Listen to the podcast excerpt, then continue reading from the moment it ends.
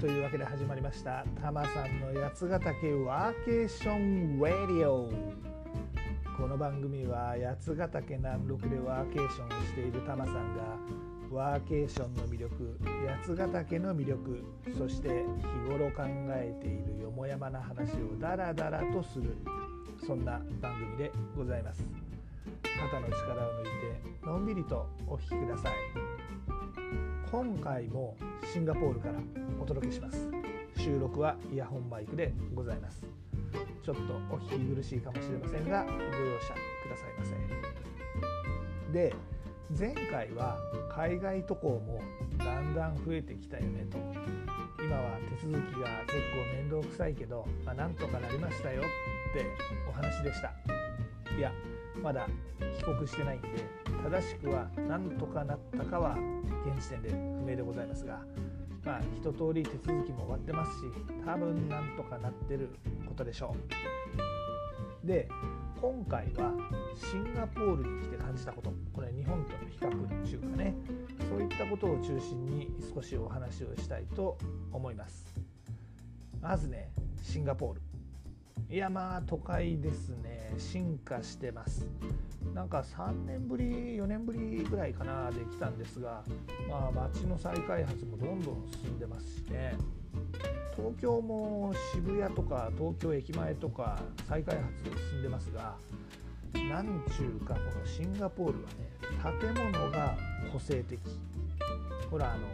マリーナベイサンズね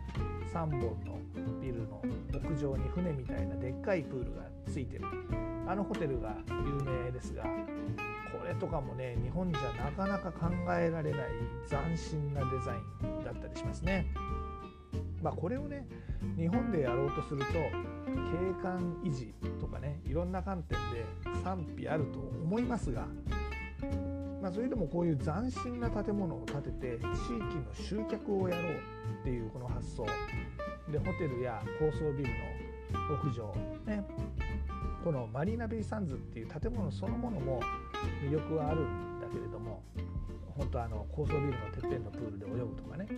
あるんだけれどもそのホテルの夜景を周りから海辺になってるんですけどね。そこをホテルの夜景を見ながらでレーザー光線とか使ったショーとか夜やっててで、まあ、そのショーを見るためにビーチサイドにレストランとかが並んでたりとかねなもう地域として観光客がそこに集まってお金を落としていく、まあ、そんなような仕組みになってます。これねなんかこういう大人が集まって大人がお金を落とす、まあ、特に海外からやってくる人が、えー、シンガポールから見た場合のインバウンドの人たちがお金を落とすそういう場所って日本でもお台場とかみなとみらいあたりに作ってみてもいいんじゃないかなって思いましたね。うん、まあシンガポールだけじゃなく上海。ね上海あんま詳しくないんですけどとかもテレビで見るとほら東京タワーに地球が刺さってるようなビルとかあるじゃないですか。ああいうまああの斬新なデザインのビルで集客するっていうのは面白いなって思いますよね。まあ、東京は浅草とかねそういう伝統的なものが多いんでそこを観光資源にするっていう手もあるでしょうから必ずしも同じやり方である必要はないんだけどまあでもうまくお金を集めてるなというふうには思います。あとですねシンガポールあのへえって思ったんですがほとんどの飲食店がテーブルごとに QR コードを置いていてでその QR コードをスマホで読むと、まあ、メニューが Web アクセスで見れるという仕組みになってます。あの日本でも一部の居酒屋のねチェーン店とかあとファミレスとかでタブレットが席に置いてあってそこから注文するっていうやり方あるじゃないですか。まああれに近いんですがあのほとんどの飲食店がこのやり方になってます。でまあもちろん注文もスマホからできますし支払いボタンを押すと支払いもできます。まあ、支払いはですね人がやってきてそこでカードを渡すっていう感じなんですがあの日本でもいろんななんとかペイとかで普及している QR コード決済。これももちろん可能です。ただシンガポールは海外から来る人が多いんでであのなんとかペイって地域ごとにあの主流になってるのが違うじゃないですか。日本はねあのペイペイとか楽天ペイとかあるように。でまあその仕組みが国ごとに違う QR コード決済よりはクレジットカードで払う方が般的だったように感じます。地元の人はあの QR コードとか使ってるのかもしれません。僕らの海外から来てるうちなんで、まあ、クレジットカードで支払いましたけど。でまあこの紙のメニューをタブレット化してるっていう店は日本にもいっぱいあるんですが自分のスマホで見るっていうのはまあ紙を当然使わないだけじゃなくて、えー、いわゆるお店のものへの接触する機会を減らすわけですからおそらくこの感染対策の意図もあるんだろうなって思います。この仕組みね、えっと、日本でも一部の飲食店で採用してますね。この間行った八ヶ岳のカフェ、まあチェーンなんですけども、そこでも採用とかしてたんで、今後日本でも増えてくるんだろうなと思います。で、えー、タマさんが今勤めてる会社ね、今回の出張、えー、この会社のアジア太平洋地域の人と、まあ、一部のヨーロッパの人が集まってワイワイやった会議なんですがあその中で各地域のテレワーク事情みたいなのも聞くことができました。というわけでここからはちょっとそういうテレワーク事情みたいなお話をしたいと思います。でテレワークね、対する印象これはね国が違っても似たようなもんだなって感じました。あの当事者従業員担当者はテレワークを望んでるっていう地域が日本以外でも多いようです。まあ、子供とかね家族との時間が大事だよとか、まあ、犬とかペットを飼ってる人も多いんでそういう人たちの、まあ、散歩とかの世話が必要とかないしはその通勤がなくなったんで朝晩に趣味とかのないしは勉強とかの時間を取れるようになったとか今更通勤を毎日はしたくない。ね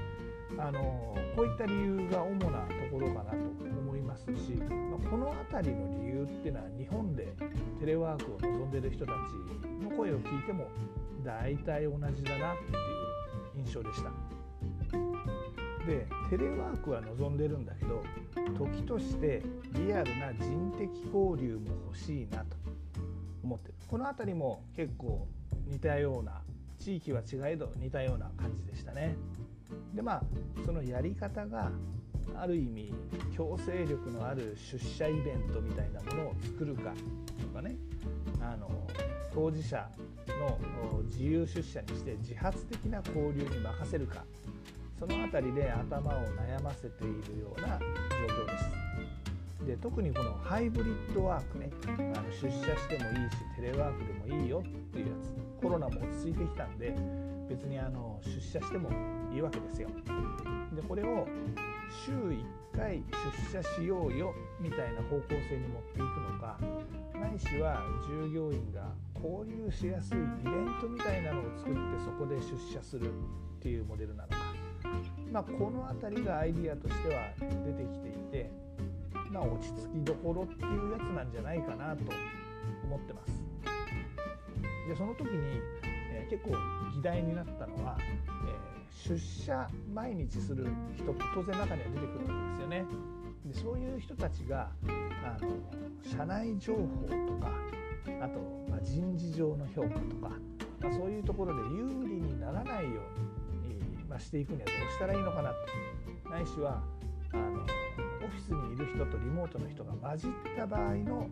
Zoom 会議とかってどうやったらスムーズに運営できるのかなみたいな、そんな話を少し意見交換してました。で特にテレワーク手当みたいなものをやってる会社テレワーク主体の会社だと最近増えてると思います。あのタマさんが勤めてる会社もね、え、結構その辺り充実していてあのほら w i f i の契約とかね外部モニター買ったりとか電気代が増えるとか、まあ、いろいろあるじゃないですか、まあ、そういう手当を出してる会社なんですがあの従業員からはそういう手当はもらいたいとでも交通費ももらいたいみたいなこの現場の当事者にはあの両方ちょうだいって思惑があるわけですよね。で一方であの会社からすると両方はないでしょうまあ、そもそもこのテレワーク手当ってあのオフィスとか交通費とか、まあ、交際費とかそういう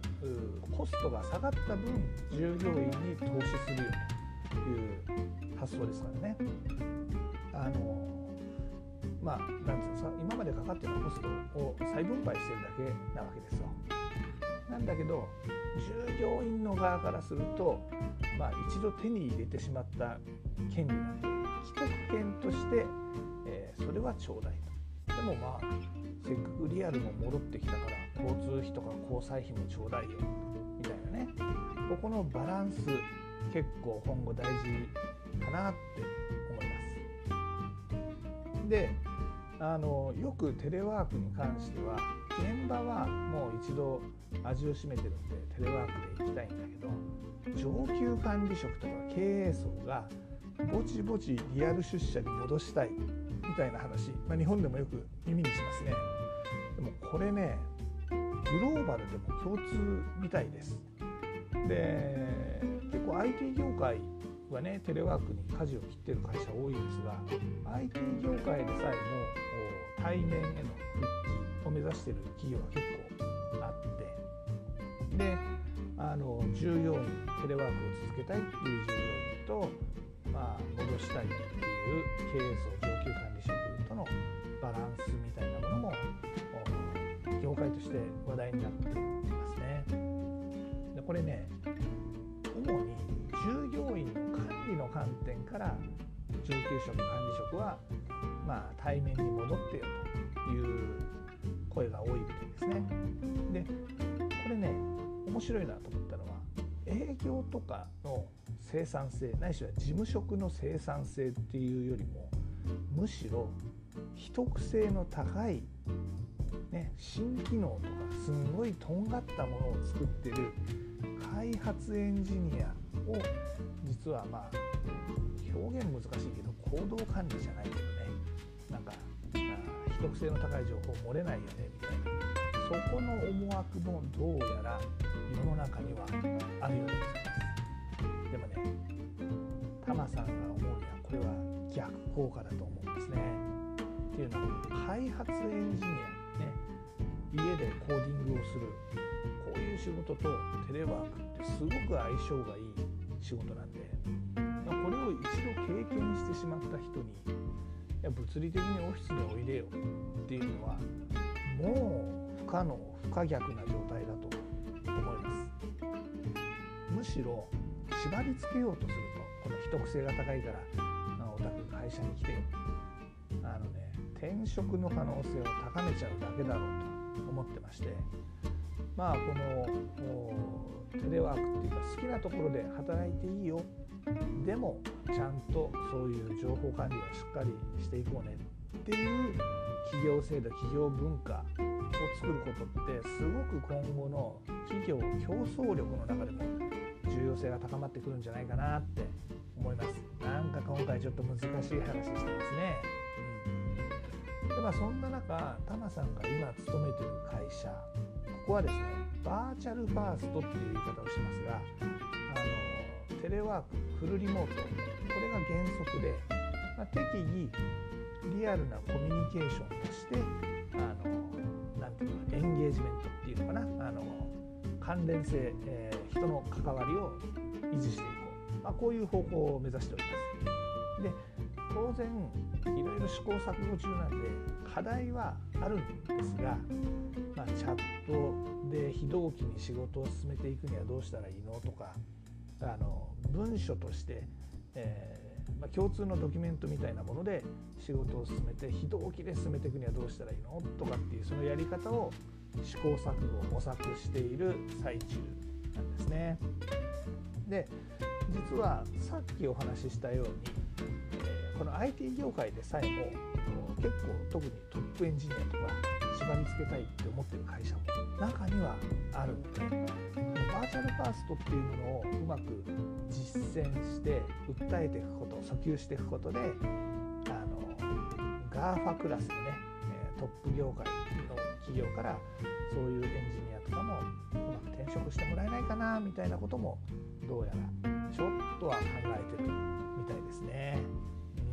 果たしてどうなることでしょう。まあ、この世界的に見てもあのこのフルリモートっていう考え方は今後どんどん加速していくのかそれともリアル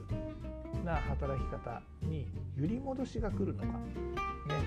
えー、っていう点とかあとこのフルリモートっていう考え方制度とか文化が企業競争力に対してなんか高める要素になるのかとかそれともまあ逆に縛りがないと人間って、えー、だらけていってしまうのか、まあ、その辺りはですね今後12年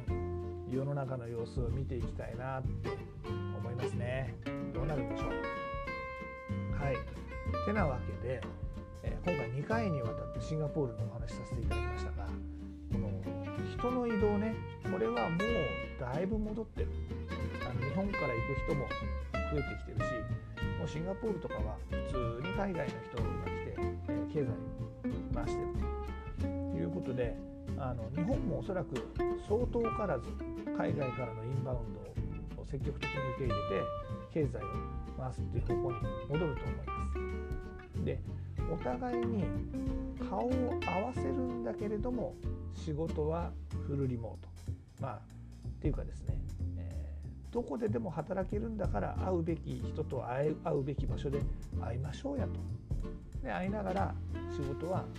ホテルでもどこでもいいじゃないとどこかでやりましょうよと、まあ、そんなモデルになっていくんじゃないかなとというかそんなモデルになるといいな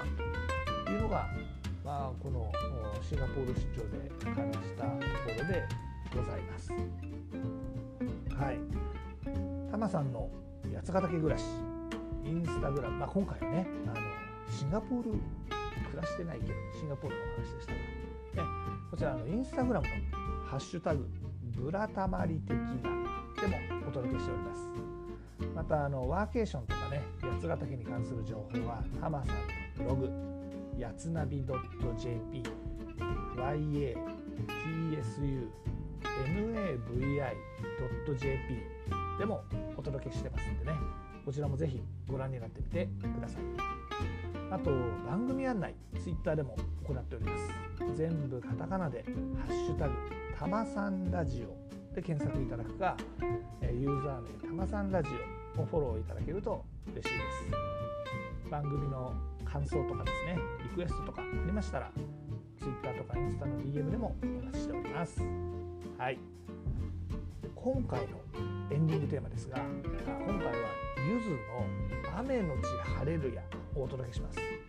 いやあのゆずってね最初はストリートミュージシャンだったわけじゃないですか。いつでもどこでも歌う。いつでもどこでも仕事になる。ね。この考え方なんかちょっとフルリモートの考えに近いかもなってこじつけましたということでゆず選びました。でその中でもですね雨のち晴れるやにしたのは、まあ、シンガポール結構スコールが多くてですね突然大雨が来るんですよ。でその後晴れるんですよ。まあこれがねカラッと晴れるっていうよりはじめっと晴れるって感じなんだけど。